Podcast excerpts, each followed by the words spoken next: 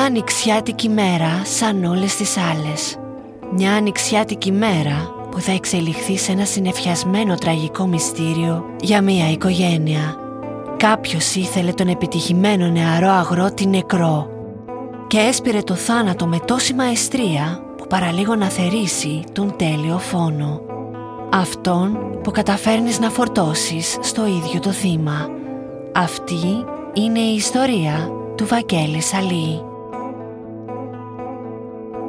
Γεια σας, είμαι η Αθηνά και σας καλωσορίζω σε άλλο ένα επεισόδιο αυτού του podcast στο οποίο σας αφηγούμε αληθινά εγκλήματα από όλη την Ελλάδα.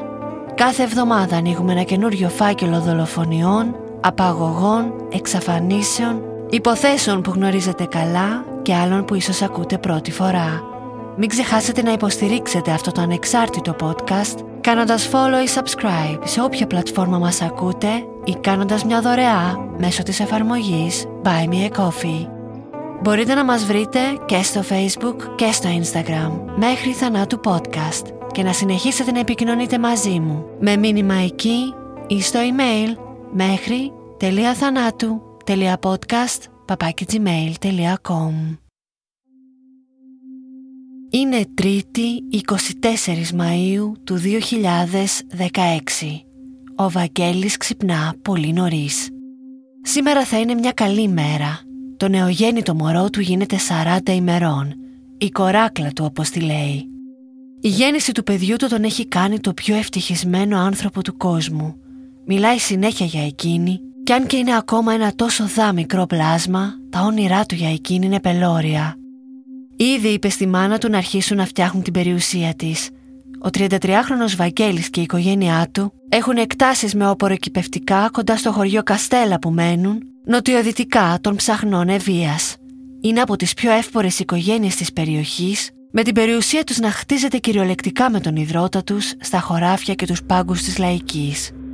Η ώρα είναι λίγο μετά τις 7 το πρωί.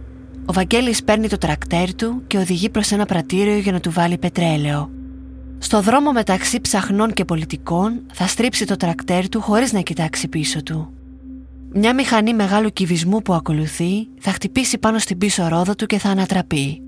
Ο αναβάτης της μηχανής τραυματίζεται στο πόδι. Ο Βαγγέλης είναι σε σοκ θα καλέσει αμέσως την αστυνομία και το ασθενοφόρο και θα παραμείνει με τον τραυματία μέχρι να φτάσει το ΕΚΑΒ 40 ολόκληρα λεπτά αργότερα.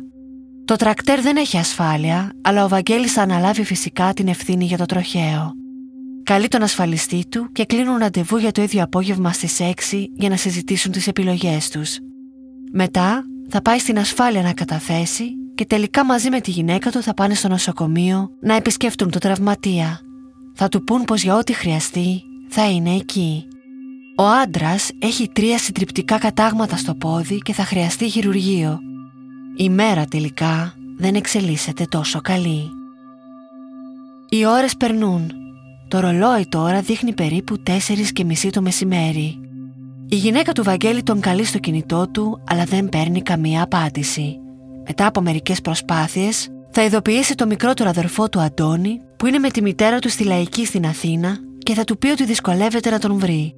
Θα της πει ότι θα δοκιμάσει και ο ίδιος. Ο Αντώνης καλεί, αλλά ούτε και εκείνος παίρνει καμία απάντηση. Τότε θα αποφασίσει να καλέσει τον Αλή, έναν Ινδό εργάτη, και θα τον ρωτήσει αν το αφεντικό του είναι μαζί του στα ψυγεία. Όχι, θα πει ο Αλή. Ο Βαγγέλης δεν είναι μαζί του. Σε παρακαλώ, προσπάθησε να τον βρεις και πες ότι το ψάχνω και εγώ και η γυναίκα του να μας πάρει τηλέφωνο. Ο Αλή αρχίζει να ψάχνει στα χωράφια για το Βαγγέλη. Παίρνει όλα τα μονοπάτια και σκέφτεται ότι μια και είναι ποτιστική περίοδος, ίσως έχει πάει να ανοίξει κάποιο ποτιστικό μοτέρ. Πράγματι, μετά από λίγο θα εντοπίσει το 4x4 αγροτικό του Βαγγέλη παρκαρισμένο έξω από το κτίσμα με το μοτέρ. Το κτίσμα αυτό είναι μια μικρή καλύβα φτιαγμένη με τσιμεντόλιθους που έχει μέσα το ποτιστικό μηχάνημα και άλλα εργαλεία. Βρίσκεται περίπου 300 μέτρα μακριά από το δρόμο που πάει από τη μία μεριά στην Καστέλα και από την άλλη προς Χαλκίδα. Ο εργάτης πλησιάζει την καλύβα και φωνάζει το Βαγγέλη. Εκείνος δεν απατά. Θα προσπαθήσει να ανοίξει τη σιδερένια πόρτα, αλλά αυτή είναι κλειδωμένη. Τότε θα κοιτάξει από τη σίτα που έχει στο επάνω μέρος της πόρτας και το θέαμα θα τον συγκλονίσει. Ο Βαγγέλης είναι πεσμένος ανάμεσα σε σακιά με λίπασμα δίπλα στο μοτέρ. Τα χέρια και τα πόδια του συσπώνται βία, ενώ από το στόμα του βγαίνει ασταμάτητα εμετός που απλώνεται στο στήθος του. Δεν μπορεί να μιλήσει στον Αλή και δεν μπορεί να σηκωθεί. Ο Αλή πανικοβάλλεται. «Αφεντικό, αφεντικό», φωνάζει και σπρώχνει την πόρτα με όλη του τη δύναμη για να ανοίξει αλλά μάταια. Το κλειδί το βάζουν πάντα σε μια πετρούλα πάνω, κάτω στο χώμα δίπλα στην πόρτα. Τώρα όμως δεν είναι εκεί. Δεν ξέρει τι να κάνει. Ο Αλή αγαπά το Βαγγέλη γιατί του φέρεται ανθρώπινα. Τον κερνάει καφέδες και φαγητό, τον πληρώνει πάντα τις υπερορίες του και όταν ζήτησε παραπάνω χρήματα πάλι του τα έδωσε. Θα κάνει τα πάντα για να τον βοηθήσει. Θα βρει μια μπετόβεργα και θα χαλάσει σε ένα σημείο λίγο τη σίτα της πόρτας. Θα την περάσει από μέσα και θα προσπαθήσει χτυπώντας να σπάσει την εσωτερική κλειδαριά. Μάταιο κι αυτό. Τα δευτερόλεπτα περνάνε αλλά του φαίνονται ώρες. Ο Βακέλης μέσα στην καλύβα ψυχοραγεί. Ο Αλή θα πάρει τηλέφωνο τον Αντώνη και με τα σπαστά ελληνικά του θα προσπαθήσει να του εξηγήσει τι συμβαίνει. Ο αδερφός του πεθαίνει και δεν μπορεί να βρει τρόπο να τον βοηθήσει. Αφού κλείσουν το τηλέφωνο, ο Αλή θα δει επιτέλους το κλειδί πεσμένος στα χορτάρια 1,5 μέτρο μακριά από την καλύβα. Θα ξεκλειδώσει την πόρτα με χέρια που τρέμουν και θα μπει μέσα. Η εικόνα είναι αποκαρδιωτική. Πάνω στην μπλούζα του Βαγγέλη παντού εμετός, με μακαρόνια με κοιμά και αίμα. Από το στόμα του βγαίνουν αφροί. Δίπλα του ένα σακουλάκι με ένα μεσοφαγωμένο μικρό κρουασάν και ένα πλαστικό ποτήρι με καφέ που έχει σχεδόν τελειώσει. Λίγο πιο εκεί ένα μισοάδιο μπουκάλι με φυτοφάρμακο. Ο νεαρός αγρότης θα σηκώσει τα χέρια του προς τον εργάτη σαν να ζητά βοήθεια, αλλά δεν μπορεί να σταθεί. Ο Αλή τρέχει και φωνάζει έναν άλλο εργάτη και μαζί θα σηκώσουν το σώμα και θα το βάλουν πάνω στην καρότσα του αγροτικού του. Θα καθίσει στη θέση του οδηγού και θα επιχειρήσει να βάλει μπροστά. Τα κλειδιά όμως δεν είναι στη μίζα. Θα ψάξεις στον αποθηκευτικό χώρο της πόρτας, εκεί που πάντα τα έβαζε ο Βαγγέλης, αλλά δεν είναι ούτε εκεί. Εν τω μεταξύ, στο σημείο θα φτάσει η γυναίκα του, που έχει ειδοποιηθεί από τον Αντώνη. Ανίκανη να διαχειριστεί την κατάσταση, θα παραμείνει μέσα στο αυτοκίνητό της λίγα μέτρα μακριά και θα μιλάει στο τηλέφωνο. Όσο και αν τη φωνάζουν οι εργάτες να κατέβει να βοηθήσει, εκείνη θα αρνείται. Την ίδια στιγμή φτάνει στο σημείο και ένας άλλος συγγενής τους, οδηγός ταξί, που έχει επίσης ειδοποιηθεί εν τω μεταξύ από τον Αντώνη. Θα βάλει το Βαγγέλη στην πίσω θέση του ταξί και θα ξεκινήσει με ταχύτητα για το Γενικό Νοσοκομείο Χαλκίδας. Στη διαδρομή του μιλά διαρκώς. Βαγγέλη, κρατήσου. Όλα θα πάνε καλά. Θα τα καταφέρεις. Εκείνος όμως δεν ανταποκρίνεται. Το πρόσωπό του είναι μελανιασμένο και πρισμένο. Όταν θα φτάσουν στο νοσοκομείο, οι γιατροί θα παρέχουν τις πρώτες βοήθειες, αλλά θα είναι ήδη αργά. Ο Βαγγέλης θα αφήσει την τελευταία του πνοή με ένα θάνατο ξαφνικό, βίαιο, επίπονο και εντελώς ακατανόητο. Ο αδερφός του και η μητέρα του Μαρία βρίσκονται καθοδόν από τη δουλειά. Είναι την ημέρα που έγινε, εγώ ήμουν στην Αθήνα. Την ώρα που έφτασα από τη Λεκή είχα σκοδίπατσι δυόμιση ώρα τη νύχτα. Πήγα εκεί πέρα, φτάνω στο κέντρο υγείας, κατεβαίνει ο πατέρας και μου λέει «Πέθανε ο Βαγγέλης, τι λες» του λέω. Έχασα τη γη από τον ουρανό. Κόπηκα στα 50. Στα 50, όταν λέμε στα 50, στα 50. Δε, δηλαδή δεν μπορεί να φανταστείς, δεν μπορείς να καταλάβεις τι έπαθα εκείνη την ώρα. Η οικογένεια βρίσκεται σε βαθύ σοκ. Μέσα σε λίγη ώρα έχασαν τον αγαπημένο τους και δεν μπορούν να καταλάβουν γιατί. Στο νοσοκομείο φτάνει η πεθερά του Βαγγέλη και στα χέρια της κρατά το μπουκάλι με το φυτοφάρμακο που βρισκόταν δίπλα του στην καλύβα. Η ετικέτα γράφει Dimistar. Θα το παραδώσει στο ιατρικό προσωπικό και από εκείνη τη στιγμή θα ξεκινήσει η πρώτη θεωρία για το τι μπορεί να του συνέβη. Ο Βαγγέλης ήπιε το δηλητηριώδες σκεύασμα και πέθανε. Ο Βαγγέλης αυτοκτόνησε. Η αστυνομία θα θεωρήσει την υπόθεση αυτοχειρία και δεν θα ασχοληθεί καθόλου. Κανείς δεν θα πάρει ποτέ δακτυλικά αποτυπώματα από το καλυβάκι, το κλειδί, την πόρτα ή το κλειδί του αυτοκινήτου, το οποίο τελικά θα βρεθεί κρυμμένο κάτω από το πατάκι της θέσης του οδηγού. Το μπουκάλι με το φυτοφάρμακο θα επιστραφεί στην οικογένεια, η οποία θα πρέπει να μάθει να ζει όχι μόνο με την απώλεια του Βαγγέλη, αλλά και χωρίς να ξέρει το γιατί. Τα νέα κυκλοφορούν στην περιοχή και όσοι τον ήξεραν αρνούνται να το πιστέψουν. Μόλις εκείνο τον Ιανουάριο είχε παντρευτεί και τον Απρίλιο το ζευγάρι απέκτησε το πρώτο του παιδί. Τι ήταν αυτό που θα μπορούσε να τον έχει οδηγήσει σε τέτοια βαθιά απελπισία; Όλοι είχαν να πούν για το πόσο ήρεμος και ψύχρεμος ήταν πάντα, πόσο χαρούμενος. Ο χαρακτήρας, τα βιώματά του και ο τρόπος ζωής του δεν μπορούσαν να εξηγήσουν τέτοιο ακραίο σενάριο. Λειτουργούσε υπερψύγρεμα, πιο ψύγρεμα και από μένα. Στα πάντα. Παρόλο που είμαι μεγαλύτερη, αυτός τα έπαιρνε και μου έλεγε: Μη στεναχωριέσαι για εκείνο. Έχει ο Θεός, μη. Αυτό ήταν το. Ε, δηλαδή δεν ήταν αγχώδης άνθρωπος για τίποτα. Βιώνει την πιο ευτυχισμένη στιγμή της ζωής του. Το παιδάκι του. Τι λες τώρα, ήταν όλο χαρά. Ό,τι λέμε χαρά, χαρά.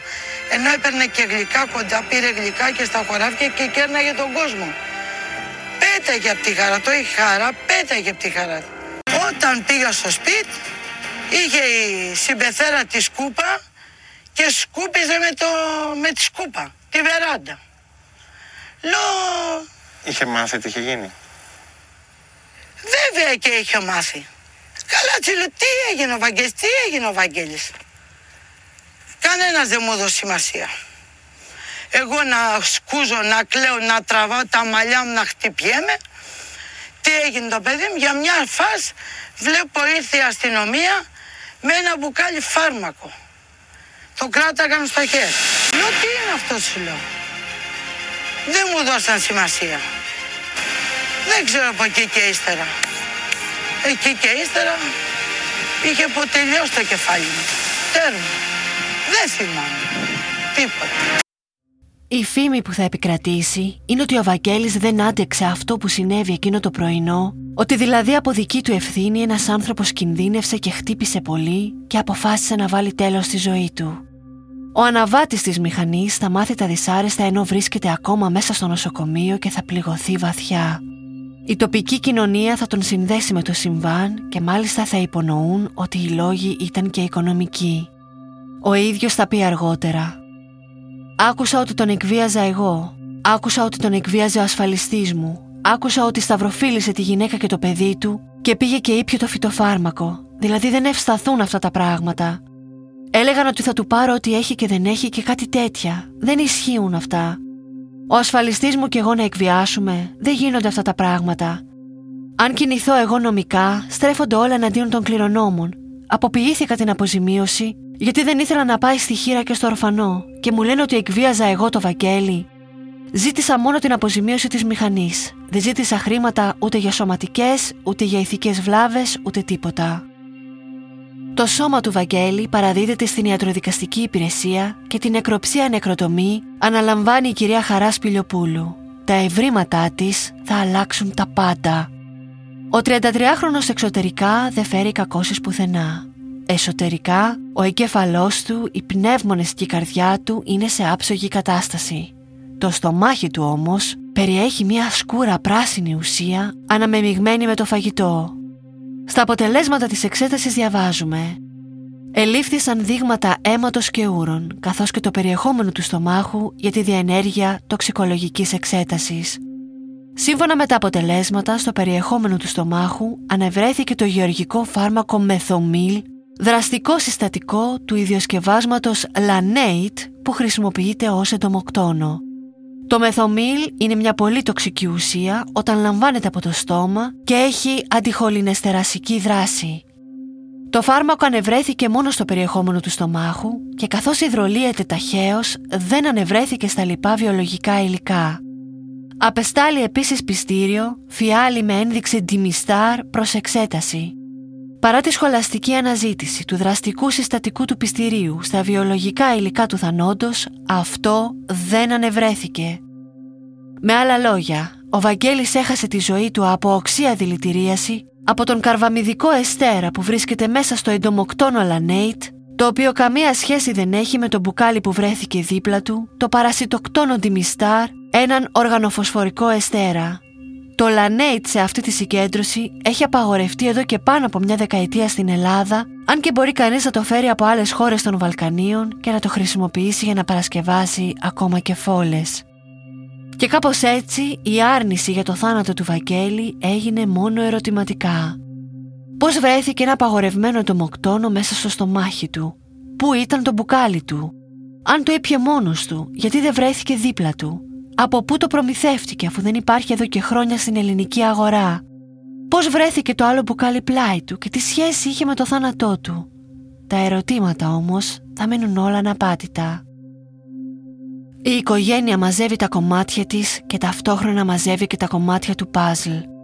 Η αυτοχειρία για τη μητέρα του και τον αδερφό του είναι κάτι που δεν θα δεχτούν ποτέ για το Βαγγέλη. Και το ίδιο πια συζητά και όλη η περιοχή. Τίποτα σε αυτή την ιστορία δεν βγάζει νόημα. Για το Λανέιτ, το δηλητήριο που του πήρε τη ζωή, ρώτησαν παντού και δεν μπόρεσαν ποτέ να βρουν κάποιον που να το διαθέτει ή να το πούλησε σε κάποιον πρόσφατα. Ακόμα και για το μπουκάλι έψαξαν παντού στα χωράφια, στο σπίτι και στα σκουπίδια, αλλά δεν το βρήκαν πουθενά. Το μόνο που υποθέτουν είναι ότι κάποιος το είχε ήδη στην κατοχή του όλα αυτά τα χρόνια. Εκείνο το πρωινό της Τρίτης, μετά το νοσοκομείο, ο Βαγγέλης πήγε στα χωράφια. Αφού δούλεψε, μίλησε με τον αδερφό του στο τηλέφωνο, όπου συνεννοήθηκαν για τις υπόλοιπες εργασίες που πρέπει να γίνουν. Εκεί του ανέφερε ότι θα επέστρεφε στο σπίτι του για μισή ώρα το πολύ για να φάει. Μετά το φαγητό, ο Βαγγέλης πήγε να πάρει το καφέ του από το ίδιο μαγαζί που έπαιρνε πάτα. Εκεί έκατσε περίπου 10 λεπτά, όπου καλαμπούρισε με τον ιδιοκτήτη, ο οποίος μάλιστα το κέρασε και το κρουασάν. Λιγότερο από μισή ώρα αργότερα ήταν νεκρός. Η ιατροδικαστική εξέταση ήταν απόλυτη. Η στοματική του κοιλότητα και η τραχεία του δεν είχαν ερεθισμό από το φάρμακο, άρα αυτό πρέπει να καταναλώθηκε σε συγκεκριμένη ποσότητα μέσα σε φαγητό. Όντας μέσα στο φαγητό, του επέτρεψε να το μασίσει και να το καταπιεί, χωρίς να τραυματίσει το στόμα και τον ισοφάγο του. Άρα, κάτι που έφαγε εκείνη την ημέρα ήταν δηλητηριασμένο. Και μάλιστα, κάτι που έφαγες σε σύντομο χρονικό διάστημα πριν πεθάνει, αφού το δηλητήριο σου δίνει ελάχιστο χρόνο πριν σε σκοτώσει. Το ποτήρι με τον υπόλοιπο καφέ και το μισοφαγωμένο κρουασάν δεν συλλέχθηκαν ποτέ σαν στοιχεία από το καλυβάκι, οπότε και ποτέ δεν εξετάστηκε αν ήταν αυτά που περιείχαν το δηλητήριο.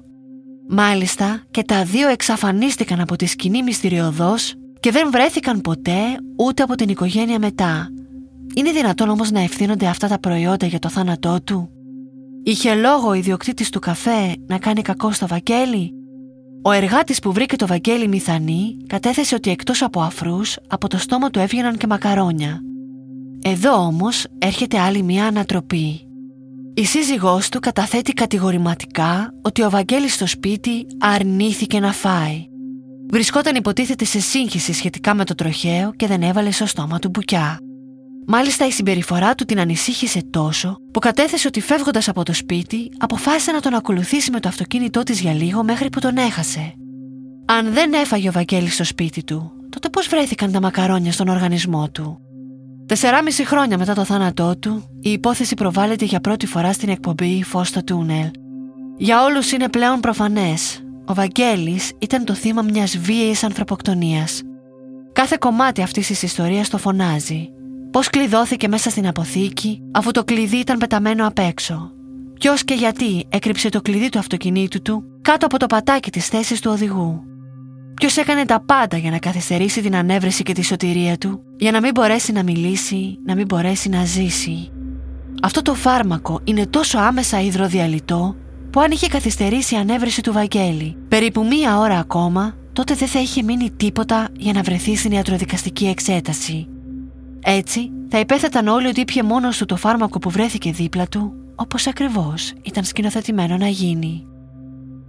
Μετά την προβολή της εκπομπής, μέσα σε λίγες μέρες, η υπόθεση ανασύρεται από το αρχείο και ανατίθεται σε ανακριτή ως υπόθεση ανθρωποκτονίας από πρόθεση σε ήρεμη ψυχική κατάσταση. Αυτό γιατί η χρήση του δηλητηρίου απαιτεί προσεκτικό προσχεδιασμό.